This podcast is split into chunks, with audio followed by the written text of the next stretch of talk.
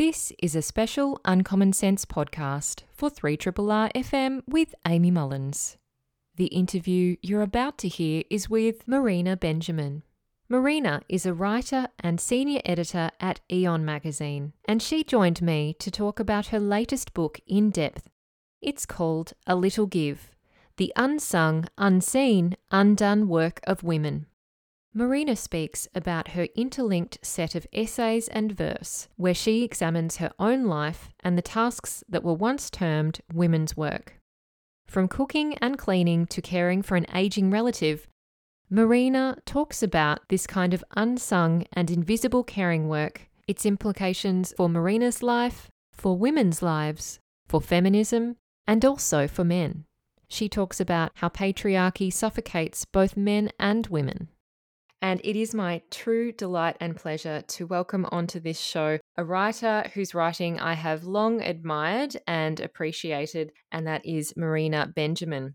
Marina is a writer. She's a senior editor for Aeon magazine, which many listening might be familiar with, being an online platform of brilliant writing. And she's also the author of A Little Give The Unsung, Unseen, Undone Work of Women. And this book is the third book in a memoir trilogy that explores midlife.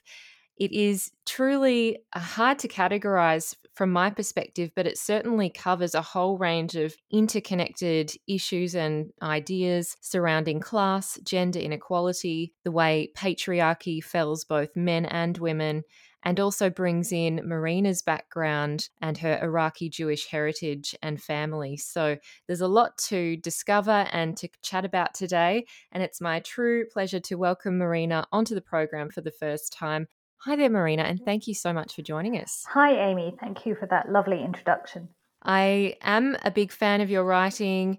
Interestingly, my introduction to your writing was through your book Insomnia, when I was experiencing insomnia a while ago, I was listening to your audiobook of insomnia, and it actually provided a lot of not only comfort but understanding of something that I was grappling with at the time. So I feel really kind of connected to your words now that we're speaking today. So thank you for writing it. Thank you. I'm really excited to speak about this new book, which is really fantastic. And it also, I guess, it, the structure of it seems like essays that are interlinked, but also kind of some poetry there as well. And it's um, really, really delightful to read, but also thought provoking because it's something that I guess we deal with in our everyday lives as women. We think about these menial tasks and also caring responsibilities that we have but we don't often, I guess, get the time and space to reflect on it the way that you have done so beautifully for us. And I think that's what I got so much out of was to try and make meaning and understanding from my own kind of feelings towards cleaning and all of that uh, emotional and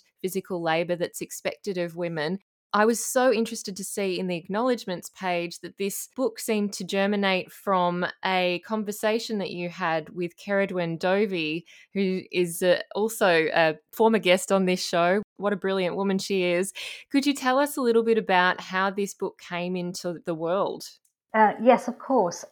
I'm indebted to Ceridwen, and I and I say so in the introductions. Um, I was fortunate enough to be invited to Sydney Writers Festival in 2019, so just before the pandemic, to talk about insomnia.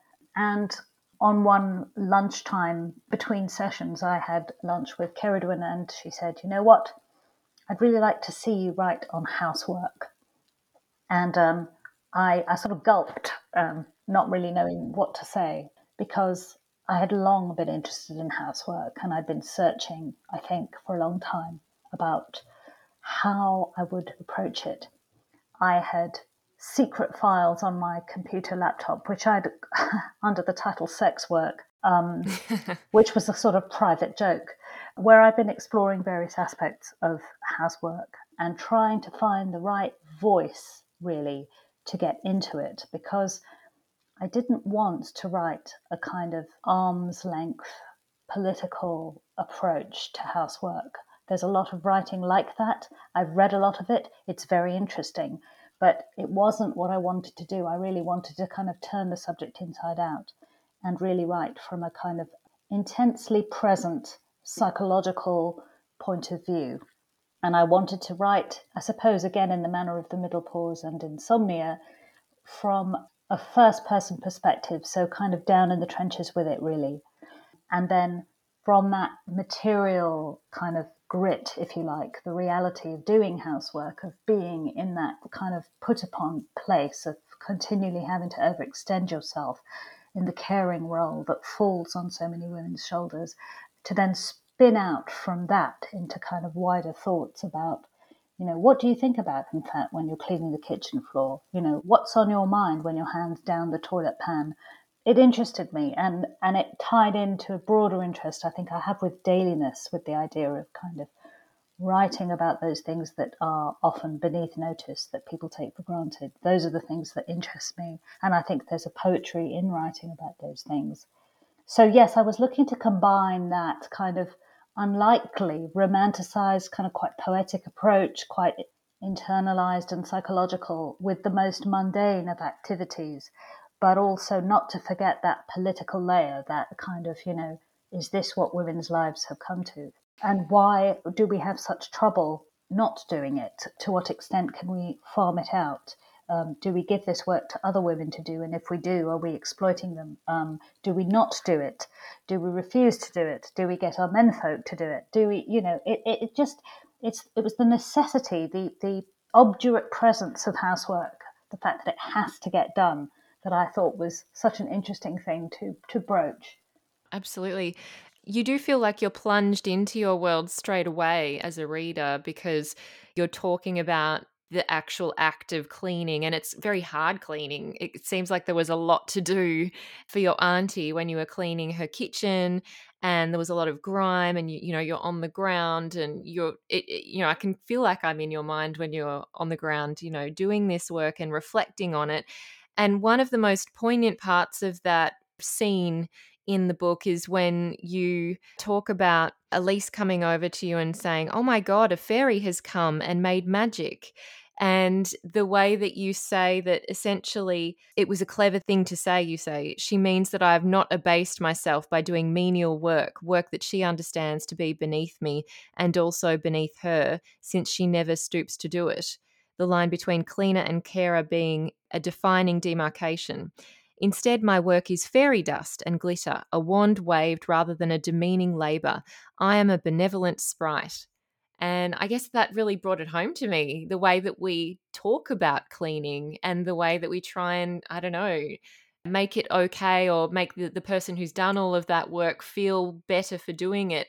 Could you expand a bit more on those reflections you had about the interactions you have with others around the cleaning work that you were doing and you know the caring especially of even your mother as well you know those in, human interactions and the tensions that arise or can arise when you're the one putting in a lot of this work that that you don't like as you say it's not something that you want to do.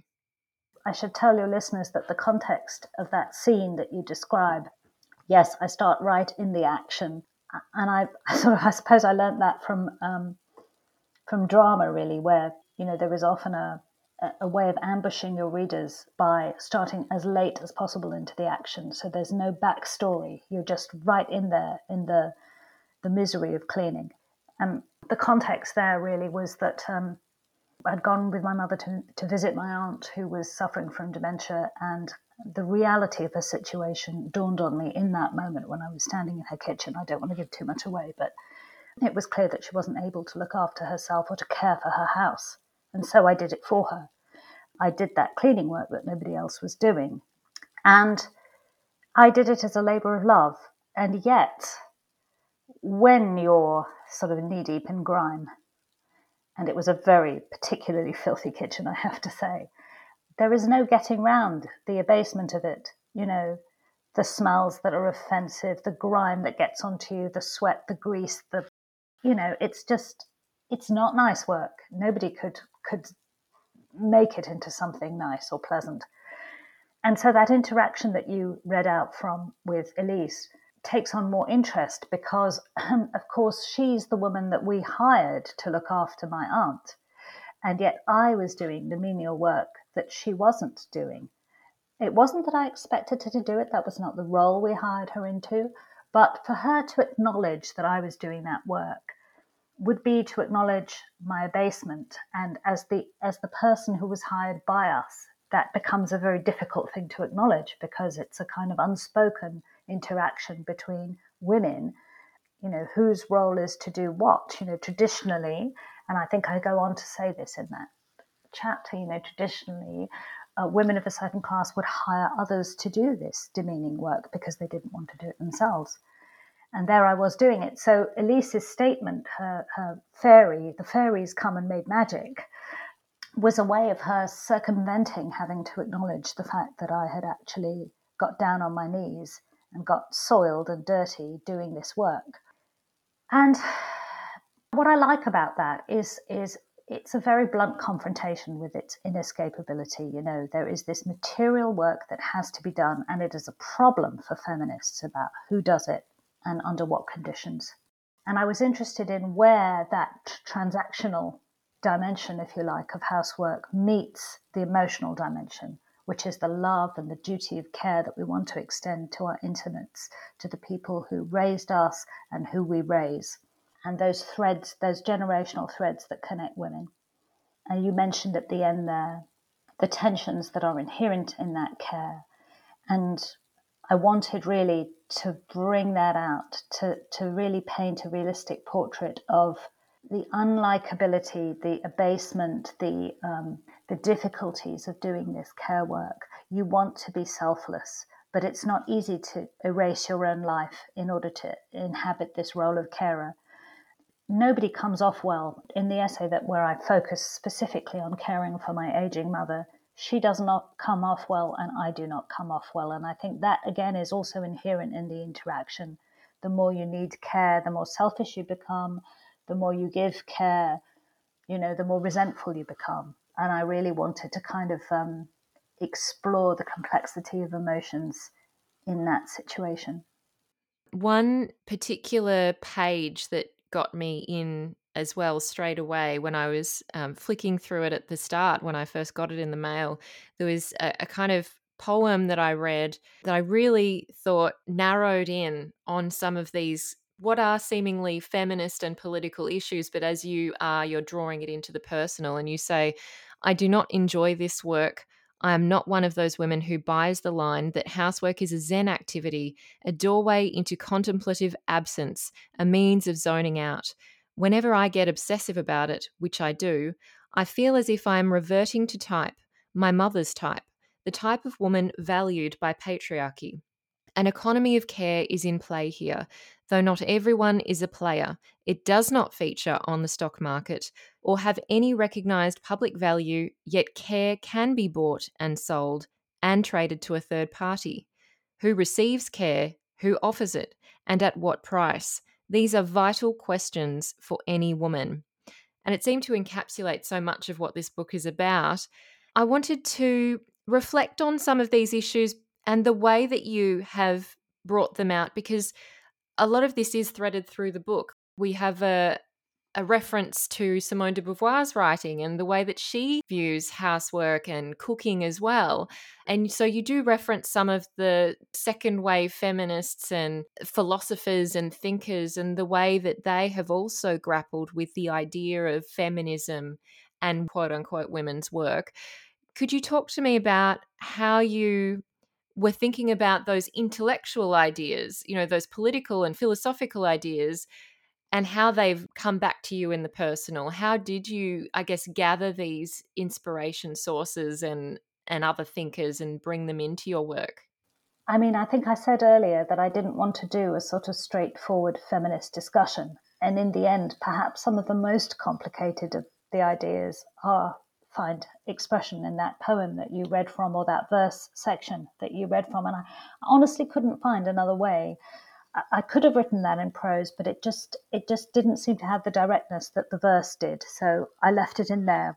Um, so yes, there's a certain amount of experiment with form. In some of the essays, I've put my more theoretical or philosophical considerations in, in small columns down the middle of the page as a kind of kind of cultural excursus.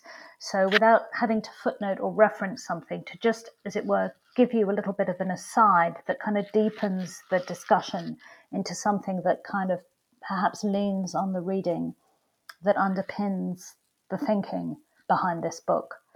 So, in the chapter on cleaning, for example, I'm very interested in, in the kind of the ways in which uh, women's work has been rendered invisible, and deliberately so. Um, it's been made invisible because it is not acknowledged as work. And we think of work as something you go and do and get paid for and get recognized for as a waged laborer. So in that sense, I was very interested in the political debates that came up in um, second wave feminism around the wages for housework issue, mm. which is let's make this thing that women do that spend time on, that they don't get remunerated for, let's make it a political issue because it takes their time and it drains their energy and it stops them from participating in the workforce, and yet nobody else does it. And when women, ironically, when women most women who work out, uh, outside of the house, I mean, in terms of statistics, are working in those low paid, unrecognized, low status industries, often around domestic labor or its industrial equivalent, cleaning, mm. cooking, um, service industries, caring. That political debate obviously was informing me. You mentioned Simone de Beauvoir. I leave her really to the end of the book because there's a lot of philosophical meat on her reflections on housework, and I wanted to engage with them in a very kind of serious way. The other thing, of course, that was in the back of my mind was the deluded ideas that I think quote unquote homemakers have when it comes to housework, which is just to flip the value rather than take issue with with patriarchy to flip the value the low the low value that is placed on housework into something kind of rather wonderful and say, well, we're domestic goddesses, you know, we we're magical whizzes around the house. We have these wonderful skills that um, magical, invisible skills that make us kind of domestic queens of the domestic sphere. And again, I understand where that's coming from politically. It doesn't sit comfortably personally with me. It's not a mantle I want to wear, but but it was something I was engaging with as I wrote so, yes, there was a kind of constellation of theoretical positions that have emerged through feminist debates over the past century that I was very aware of as I was writing. I also enjoyed when you inserted those cultural and pop cultural, in some cases, references like the Bewitched section. It was obviously really relatable because so many people have watched Bewitched, but seeing that subtext that you draw out of what is actually truly happening there and you know the fact that the husband is aware of this woman's powers she's a witch but she's meant to hide her powers and you know he gets the benefit of of what she does and also that she has to hide the fact that she doesn't do the housework you know that she just wiggles her nose and bam, it's all finished at the end of the day. That also, you know, that tension there from a period that we would think of as culturally long ago, it still feels very recent. Yes, I mean, in some ways, you know, it's um, it's a kind of time warped anomaly, Bewitched, because even at the time that it was broadcast, you know, second wave feminism was was you know up and raring, and so it was an anachronism even in its own day. But I, I like to think that there was a kind of tongue in cheek message in it because, of course, what the, what the thing is saying is that it's um, bewitched. The message there seems to be that you know every woman is expected to execute housework magically. You know, here's what's really going on for all women. And I think, as I say in the, in the in the book, you know, the conceit of that, the way in which the marriage pact works between the witchy woman who, who magics the housework and the mortal man who is a bit of a doofus and who just has a kind of, you know, ordinary job that he, you know, there he goes out, leaves the house every day in his briefcase and with his briefcase and then comes back and smooches his wife. There's this, um, this idea that uh, for that marriage to work, her powers have to go unremarked. He cannot countenance a woman being more competent than him. And so the powers that she exerts have to be magicked away. I was thinking also about a topic that you just referenced a bit earlier when you were talking about women hiring help in the home, for example, to help maybe with cleaning or with caring. And of course, you write about Carlotta, who you had employed to help clean your house and you know talked of of what so many people do which is to do a pre-clean before the cleaner comes and then you would be in her presence feeling like you needed to work and then you were i guess yeah, exploring that impulse and the reason why you felt like you needed to work and also how the dynamic was shifting when you suddenly weren't working around Carlotta and I just loved that and the way that you write about it some of the questions that you raise after that example are Does it not also make me part of the oppressive economy that underfunds feminised labour? Does it not leave me compromised? That is largely women alone who are forced to grapple with these questions, is yet another aspect of patriarchy. Men don't even ask themselves these questions, they just hire people to clean for them and get on with their lives. I wondered if you could expand a little bit more on your thoughts there, uh, especially around that section of the book. I think that every woman who hires somebody to clean their house cannot help but identify with the woman who's doing the cleaning. They are so aware that the job that she is doing would traditionally have been done by them and expected of them as part of the of being a homemaker, a home owner, the person who whose job it is to just do that homework. And I find it in my own life, and I think this is true of many of us, to be a highly complex and difficult relationship to govern. You know, there's that middle class guilt about, well, is the work that I do more valuable than the work that she's doing? I certainly get paid more for what I do than she does for what she does. So is should I be paying her more? Should I be trying to bolster other areas of her life to give her more options in life? Should I actually try and get her to disengage from from this kind of work and and help her into into something else. And with Carlotta, all those things came into play. It was out of guilt that I actually started asking her to come less frequently because I found us both being present in the house to be to be a particularly difficult situation. And I know many women actually who would rather be absent when somebody's cleaning their house because they can't confront that situation. And I in fact did help her try and get other work which would be more rewarding for her. um, and you know, then there were the the dynamics around being in the same space together. What should I be doing if she's cleaning? Should I be actually doing the higher status work? What does that look like to her? Does that look like I'm kind of lording it over her, which is what I didn't want to look like? Or should I be pretending that I'm a woman of leisure? Or not pretending, but I, I think I mentioned an instance where I was actually ill one day and this was something she found easier to deal with because then she was inhabiting the role of cleaner and carer because I couldn't do it, not because I wouldn't do it. It's a minefield, and I wanted to try to write that fully aware of the politics of the situation, but kind of keeping the politics in the background, as it were. It also brings me to some of the other parts of the book which are a little bit different to what we've just been talking about, but still are bringing in similar themes. And I've um, double underlined a section here which says that I feel nothing but heartache now when I think of all the clever, angry, dissatisfied women who stalked the landscape of my youth. Weighed down with housework, they seethed with resentment, which, having no outlet, snapped back into spite. You could practically see its barbs shooting out of their eyes, the evil eyes whose nefarious glare my cultural forebears sought to elude by concealing their joys, lying about their successes, and keeping their dreams to themselves. That just hits you when you read it.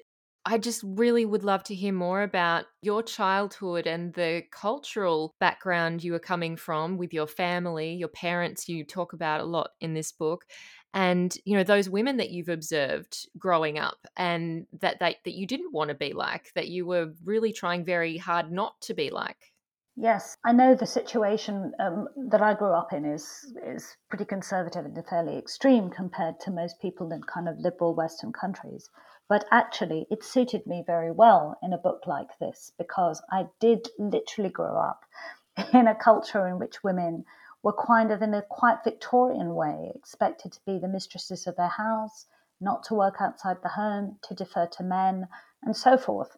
And the passage that you read explores the kind of very deleterious consequences of that on the psyches of the women who had to live that compromise. And it was a compromise for them. And these were, as I say, clever, angry women And, and where did those emotions go? Well, they turned in on each other. I mean, that was the most, the tragedy of it is these women started policing each other with these sort of awful expectations about whose house was better than the others, who had more money, whose house was cleaner, whose children were prettier. I mean, it was just mindless, awful, trivial stuff that that these trapped women, the lives they were living, and this is the culture in which my mother came from. To her credit, you know, she only tried to impose it on me in a fairly minimal way, because I think her inner escapist fantasies were transferred onto me. Um, and so she was very supportive of my, although also fearful of my efforts to escape that cultural background because she didn't understand what lay on the other side. She had never experienced the kind of freedom that working women experience, or career women, or professional women experience. And so, you know, there was an ignorance and a fear about that, and it threatened her identity, of course. But nor did she want me to be among that those group of repressed, depressed women who surrounded her.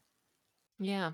And I wonder how your father felt as well, because you write about him in a way that's also really interesting. You know, you get to know him as this very flamboyant, charismatic, creative man. And as you say, in a way, he's pushing up against a patriarchy and standards of masculinity. And he experiences that in his own social group of quote unquote male friends and feeling like he has to engage in talk about politics and hang out with the other guys.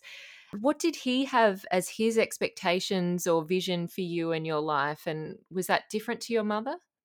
What I really liked about bringing my father in, and the reason I spent so much time on him in this book, is that patriarchy failed him as a man. And this is something also that we don't talk about, just in the way that we don't talk about the ardors of housework or the realities, the material realities of housework, we often don't talk about the way in which patriarchy fails men. So my mother was pinched in this uncomfortable position of kind of being a, a bright, talented woman with no opportunities. My father was pinched in an equally awkward position of being a flamboyant, creative, and very possibly gay man who was, you know, trapped in this kind of expectation of being the man of the house. And he took every opportunity in private to not be that, to not play that role. Although it took me many, many years and obviously adulthood and lots of retrospective understanding to kind of recognize his psyche and what he was going through, even as a child, I could see that he was very awkward in the company of men and they were very awkward around him. And so I wanted to highlight the costs of this uh, traditional gender dynamics for men as well as women. Mm. Um, so, in that sense, it was very useful. The other aspect of my father that, that comes into this book was the fact that he was a fashion designer, he was a couturier, he made beautiful things. And so he was actually had a more of an intrinsic engagement with ideas around femininity than my than my mother did. And so ironically, a lot of my expectations about what it meant to be a woman in the world came from him. And so, my particular, the reason I put so much about my particular family circumstances in there is they actually give me a theoretical lens with which to, to talk about housework and femininity and care work and gender roles, and to do it in a narrative way where I can tell stories about what it was like to learn about these roles growing up in a Western country with a with a more conservative background. And one of the lines in that section, which you've kind of referenced in a way, you say that patriarchy, it seems, could fell us both. That sense, as you've already just referenced, that both men and women are suffocated by patriarchy in so many different ways, and their identities are changed or hidden, or you know, you're forced to shapeshift uh, in order to fit into social expectations. But he certainly does come through as a really a wonderful character and someone who had excellent taste. um, and that red dress he made you sounds amazing. Let's jump into some of the other sections, which are also you know really interesting. And obviously, cooking is one element of this. You talk about feeding, and that's a section in the book. And you referenced a man called Richard V. Reeves from the Brookings Institution in Washington, D.C. I was interested in the way that he talks about relational equality, and you draw out some of those issues through him. He says that those who are economically productive and successful often do not see a broken labour market, which, after all, continues to work for them. They see broken people making bad choices who are less worthy of respect. I guess it brings in some of these neoliberal, highly conservative views, the ways that those who might be disadvantaged are blamed for their situation. And you draw out some really interesting points. And one of the things that I really appreciated was the way that you said that it is not by caring that you create unhealthy dependencies. But by not caring and by disrespecting those who have less than you do. And you were just saying that, you know, I don't buy into this line of thinking that people are fundamentally selfish and that there's no society and only competing individuals, this very Hobbesian view of the world where everyone is kind of an adversary and you should just lift yourself up by your bootstraps that whole section, you know, involves a soup kitchen and your reflections on those that you met through the soup kitchen. And I just wonder if you could tease out some of those issues that you've put there mm. through Richard and his, I guess, theoretical insights, but how that's relating back to your personal memoir esque insights working at that soup kitchen and, and also just observing the people who were struggling around you in London. Interesting that you lit on that particular section in the book because I would say it was the most, apart from engaging with de Beauvoir at the end, it's the most overtly political section of the book.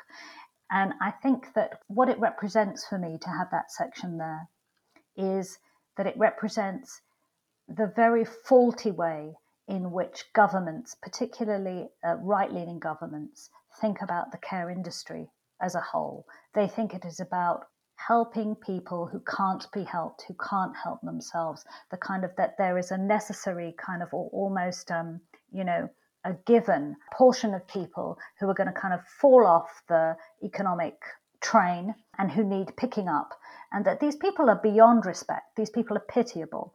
And I'm taking issue with this model of thinking about, about the care industry and what it means to care for people and what it means to be dependent, because we are all interdependent. And where I brought the soup kitchen in was about kind of making fundamental connections between people who have and don't have and what that relationship is actually about.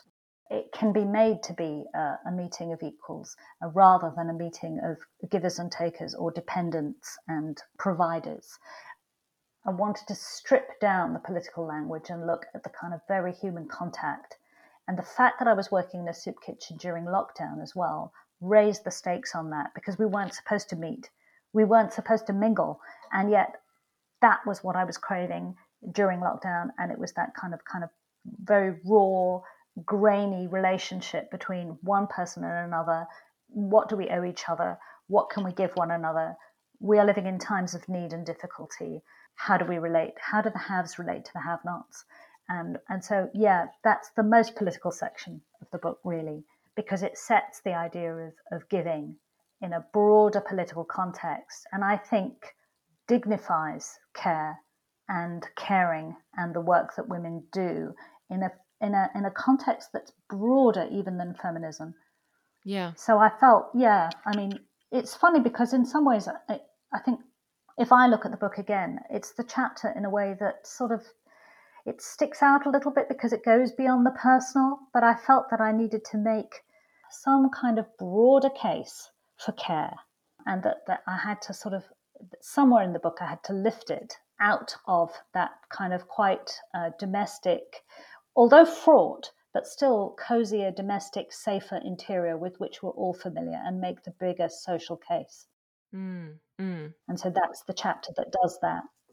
Well, it's interesting that that chapter flows into caring for, in your case, your parents and the relationship between your mother and the way as you referenced earlier that it morphed really because of a lot of the things that you were giving up that you were holding back from your mother because i guess you didn't want to um, to share that part of your aspirations what you were your hopes were uh, when you were doing a lot of work and and supporting her. And she was obviously as she was getting older having less ability to be independent needing more support. You talk about a slide into oblivion. And you say that it happens by imperceptible degrees. that is what makes it so dangerous. What also, you know, was interesting to me is this idea where you say, I have so well disguised my own labour that even my mother, its chief beneficiary, cannot see it.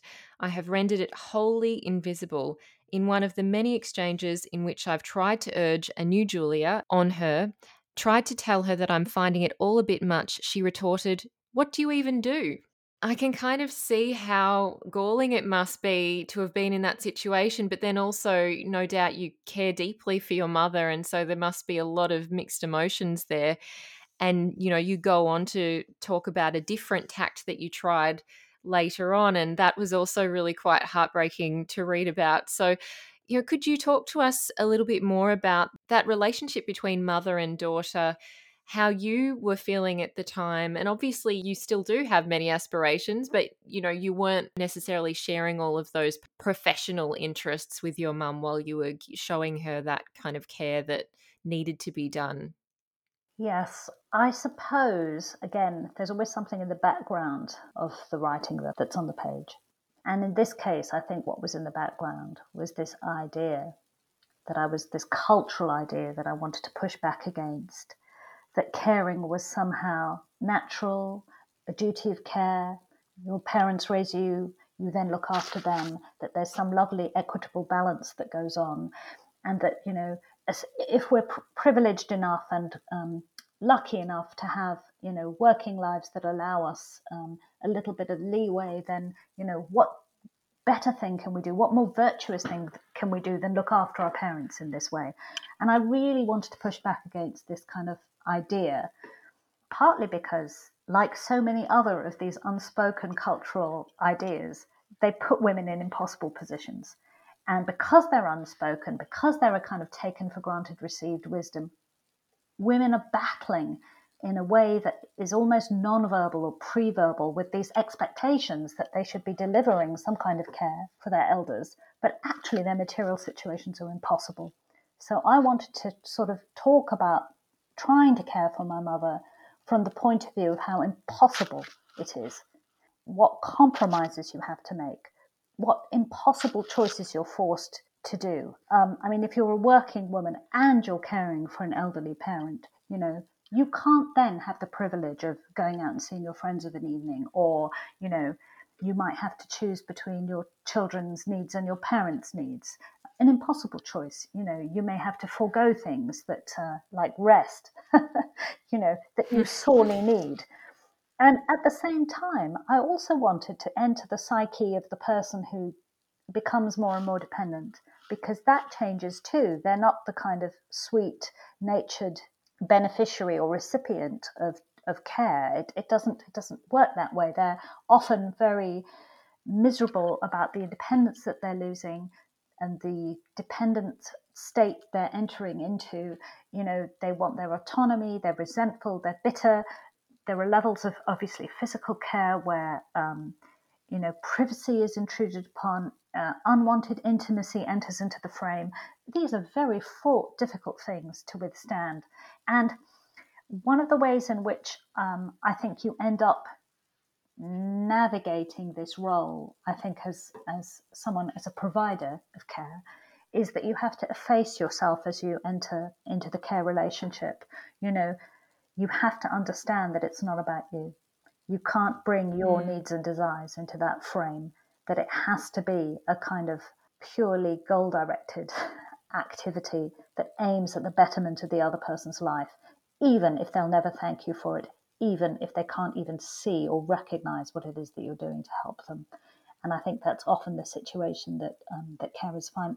Family carers, I would say, paid care is a slightly different situation, more like the paid cleaner. But in a family situation, that's often the position you find yourself in. I really hope people read that particular chapter because I don't want to spoil the rest of it. Uh, but I really appreciate the way you've characterized it and told told us about your your thinking behind it. I wanted to touch on a chapter where you're addressing the universality of male and male thought and words relating to men. It did make me chuckle a bit, the opening part of this chapter where you were talking about scrolling through Twitter and um, an American writer, Melissa Febos, she was complaining about language and the way maleness hides inside it. And she vowed to drop the word seminal from her lexicon of praise because, quote, why should formative, groundbreaking things evoke semen?